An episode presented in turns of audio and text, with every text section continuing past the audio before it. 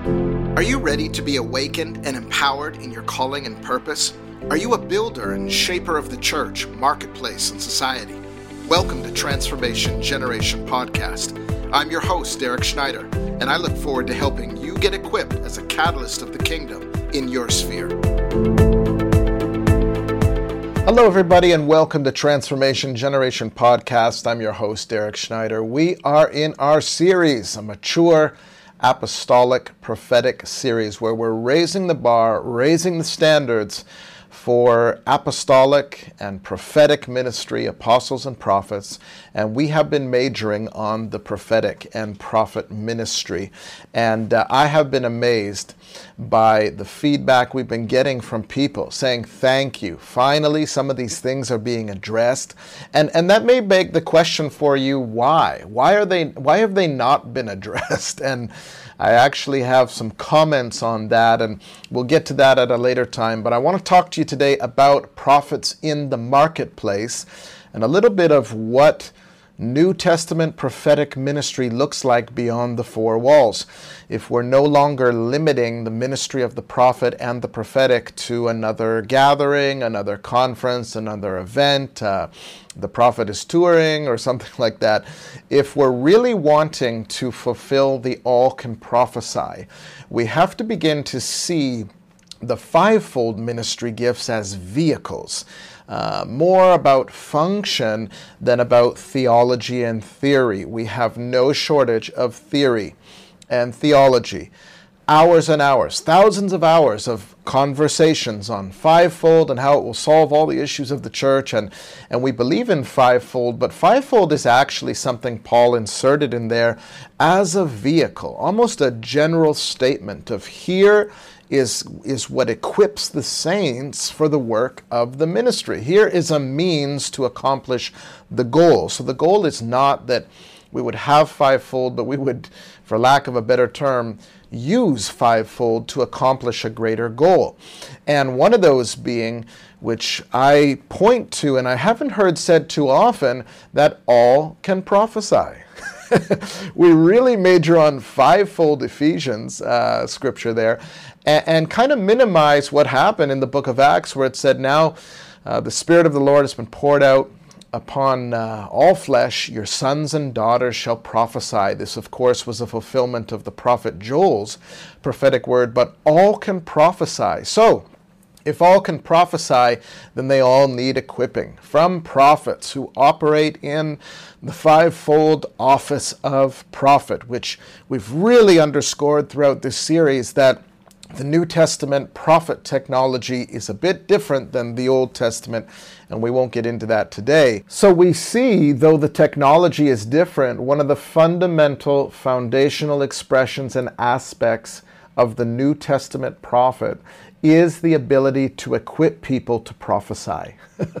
and this just makes sense, doesn't it? Equipping the saints for the work of the ministry. So if all can prophesy, then all need to be equipped to go out into their spheres. Not all are being invited to prophesy at the conference or uh, have a prophetic word at the gathering, but everyone is in some aspect or sphere of society where the glory of the Lord wants to reach. May the knowledge of the glory of the Lord, you know, cover the earth as the waters cover the sea. So we need prophecy in the marketplace.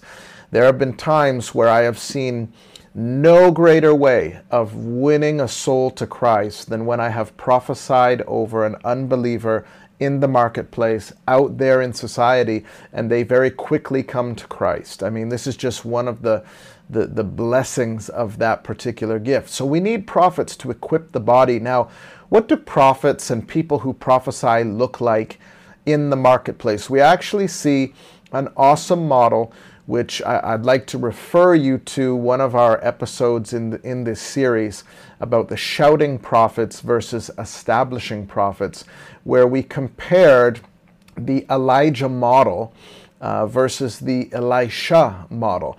And we talked about how the Elijah model of the big showdown on the mountain with the prophets of Baal, and he's going to call down fire from heaven, and hopefully that's going to change everything. And, and we see that although God does answer by fire, uh, the nation is hardly changed. And Elijah actually suffers a little bit of hope deferred and finds himself depressed in a in, in a forest and not, not realizing, losing sight of the grand scope of what God is trying to do in the nation. However, the Elisha model and the Elisha technology is different. We have a prophet who's walking in double portion. We have the Elisha model who's not on the mountain calling down fire. Can the nation be born in a day? Uh, we have Elisha who's plowing in the fields. We have Elisha who is taking ground with his feet on the ground. We have perhaps a, a business minded uh, Elisha model. When we look at Elisha and we see his origins and where he came from, uh, we see a farmer. We see somebody with uh, a level of yoke of oxen that meant he was probably a successful business person. Uh, maybe he understood farming. Of course, he would have understood seed time and harvest. Maybe he was a systematic thinker, a practical man who understood the value of work ethic and, and labor to reap from the earth. I like to think that Elisha wasn't just spiritual, but was also strategic. So, Elisha on the ground, with his feet on the ground, plowing in the fields, I like to define as the establishing prophet, the one who is right there where the people are, not off isolated in a forest uh, grieving that the nation didn't change in a day.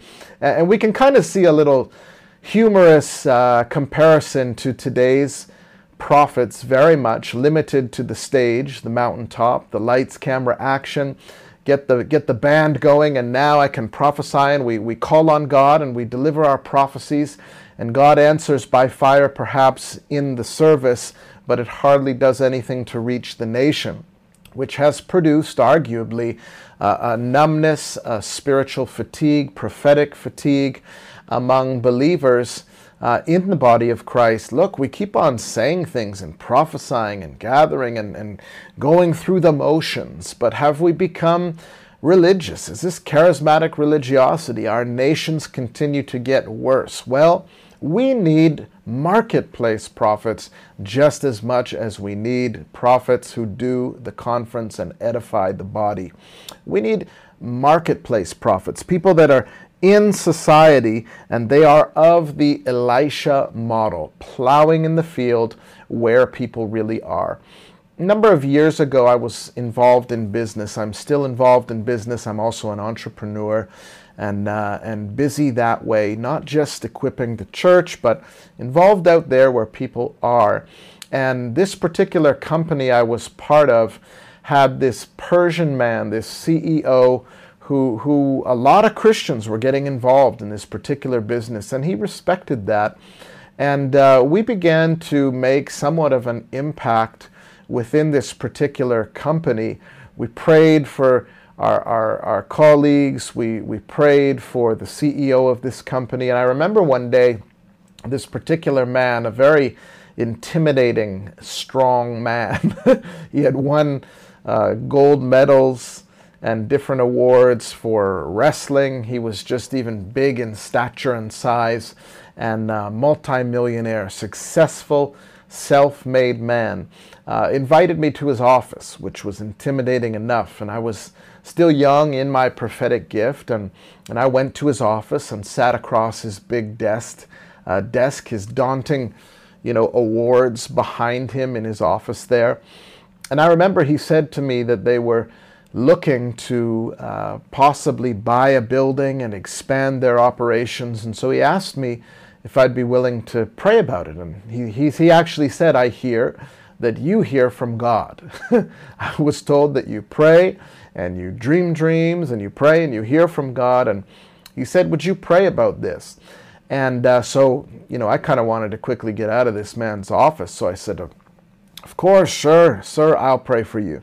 And, uh, and I got up as if the meeting was over. I'm going to remember him in prayer. And I, will never forget when he, he said, uh, No, could you pray right now and tell me what God says? Well, the shock went through my body. And uh, and I went and bowed my head and I began to reluctantly pray. And as I was praying, the Holy Spirit spoke.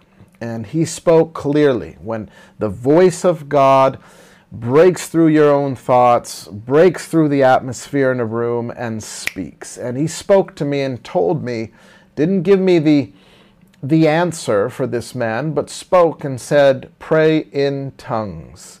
Well, there was no way I was going to uh, destroy my reputation in front of this man, make the rest of the believers in the company look crazy by blurting out in tongues in his office. And so I proceeded to pray what was probably the most driest, unanointed prayer I've ever prayed in my life. And I'm uh, I'm praying in English and I'm I'm resisting the Holy Spirit, believe it or not. I was used to ministry in a church building at a conference, but not in this kind of setting. Here I was, an Elisha, in the field, uh, plowing with this burden. And uh, as I was praying in English, even the sound of the prayer, it had almost a supernatural dryness and deadness to it. So finally, with all reluctance, I began to pray in tongues. And I didn't dare look up. I didn't want to see this man's face. And I began to pray in tongues with my head bowed, and I could feel my cheeks flushing a slight red. I was so embarrassed, but I did it by faith. And after praying in tongues for for X amount of time and felt a release, I opened my eyes and and and looked up at this man, and I saw that his Persian skin had had uh, changed shade slightly, and, and I even saw moistness in his in his eyes. And I thought, surely I've I've embarrassed this man in some way, or he thinks I'm crazy. And he blurted out, "I didn't know you knew how to speak Farsi." Which is, of course, Iranian language, Persian language. Here, as I was praying in tongues, I was speaking Farsi to this man, or God was speaking to this man. Well, he had the shock of shocks. Apparently, I was declaring glory over their purchase and the glory of God and, and whatever it was. And this was a moment that I will never forget, almost before a King Darius. Uh, and, and, you know, prophet, prophetic model in the marketplace, which I never forgot. And that was a moment where we know God wants to use us in Babylon. We know God wants to use us in Walmart, wherever we are. But oftentimes it's just our lack of courage and obedience to the voice of the Lord, and even the faith to believe that God could use prophecy. We have so religionized this thing. We have, we have so confined it to the gathering, we've forgotten the power of the scattering. Going with the gifts of the Spirit, going with the gospel, it works when the church is scattered in a profound way, in places with people who would never come to your church, never don the doors of your prophetic meetings and gathering. But Jesus Christ and his kingdom meets them right there. Prophecy the testimony of Jesus. They have an encounter with the person of Jesus right there in that moment. And that became a model for me to take courage and use prophecy, inject faith into prophecy as a marketplace prophet. A good friend of mine, David Balestri, who is a prophet, uh, also functions with you know apostolic lenses, and this comes easy for him. The the the view and the, that there's a need for prophetic people to get out there and to function with apostolic lenses, being sent, sent ones into society. And he he manages and coaches some top business leaders in the world. Uh, has quite a successful uh, coaching platform, a very respected apostolic and prophetic voice in the body of Christ. And he sent me a testimony that I just, I'm just going to read it to you uh, rather than try to describe it. I think it'll impact you, especially those that are listening by podcast. But he says, A few years ago, a successful young businessman from our congregation contacted me. Although I was familiar with him as a member of our community and a businessman, I was unaware of the full scope of his enterprise. And by the way, side note, these kind of people are sitting in your churches, Pastor. These kind of people that are so out there beyond where you will ever go, these people who are managing business, who are involved in the seven spheres of society, they are there and they've been placed there by God and they have a grace to function there. So we need to continue to break the, the borders and the boundaries of our kind of ecclesiastical model that everything has to take place in the church building or at the conference, especially when it comes to the prophetic. But I was unaware of the full scope of his enterprise. He invited me to his office in the city, and upon my arrival, he shared an intriguing story. For six months, he had felt God placing me on his heart as someone who might assist him with a challenging issue in his business. I inquired why he had waited so long to contact me. He confessed he had, he had felt apprehensive because he knew I was a prophet. He was unsure whether my visit would bring good or bad news for his business. You see what we've done with prophets? Church folk are afraid to, to engage because when you view prophets through Old Testament prophetic lenses, you get into this kind of dysfunction. Rather than being an asset, uh, it becomes something we just shy away from. This man was a land developer working on a significant deal worth 20 million. Despite the project size, he was confident because it fell within his area of expertise. However, he started facing numerous escalating challenges. Whenever a prospective buyer showed interest in the property, legal, financial, and banking issues invariably interfered, causing the potential buyer to withdraw. How many know what that's like? Trying to step out in business and can't seem to find the prosperity and breakthrough uh, like we're the head and not the tail. Puzzled and distressed, he questioned me if there was an unseen force causing these problems. After a period of fasting and introspection, he could not identify any sin on his part that might have given the adversary an upper hand. He started to believe that these obstacles were attempts by the devil to bankrupt him.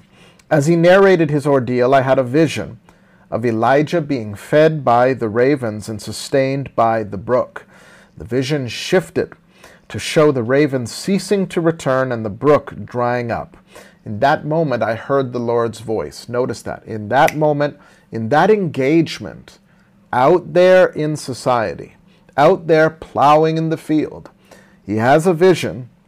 Uh, and, uh, and I heard the Lord's voice. So God is about to speak. When this dear son of mine stops speaking, tell him this It is not the devil blocking this deal.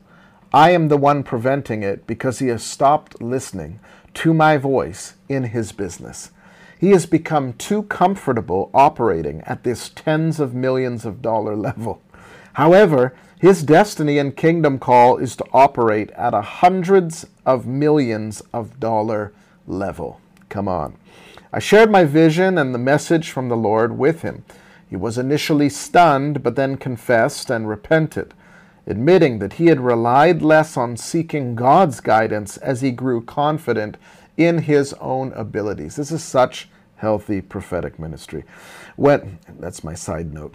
We prayed together and he committed himself to realign with God's voice and the Holy Spirit's leadership in his business.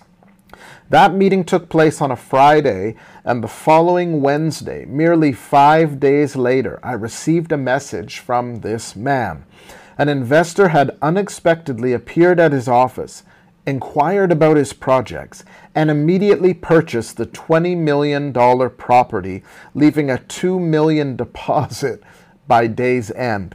Six months later, amidst the COVID 19 lockdowns in June 2020, I received another message from this young man.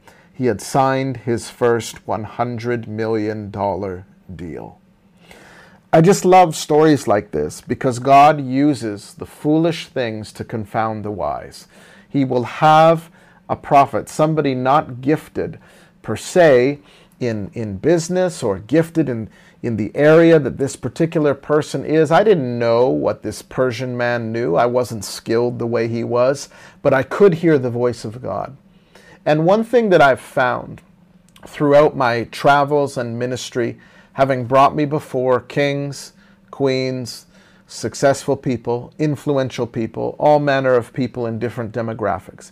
I have seen that in general, all people have a simplistic desire to know God, to meet God, to have God work in their lives, and to prosper. no matter what they know, no matter how skilled they are, they are ready. If you're a king, you're in tune and desiring the word of the prophet. And we carry that as marketplace prop- prophets.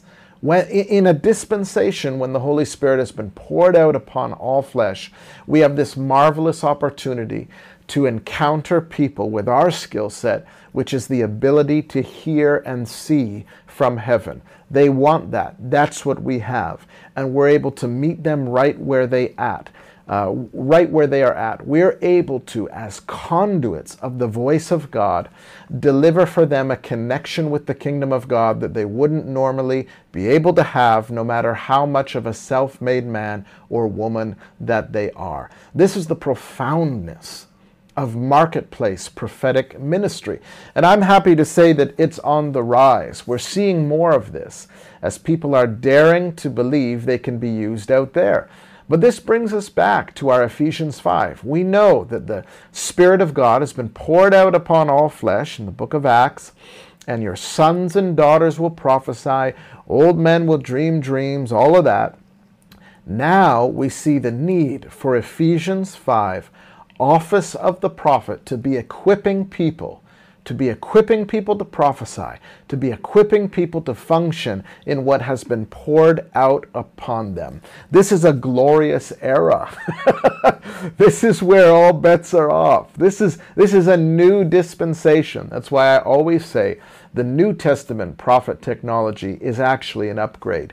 The Elisha double portion is actually the ability to be a prophet and equip, but to be plowing in the fields right where the people are with your feet on the ground instead of laying in a field somewhere tired from trying to make something happen that will change the nation in a day. We need more. We need more of those who God has called and poured His Spirit upon to carry the knowledge of the glory of God into every corner of the earth until His glory covers the earth as the waters cover the sea. God bless you. Coming up next week, almost impotent or, or crippled to how to relate to and reach people right where they really are. This is the very opposite of how the Lord Jesus Christ operated in the book of Acts. Thanks for listening to Transformation Generation Podcast.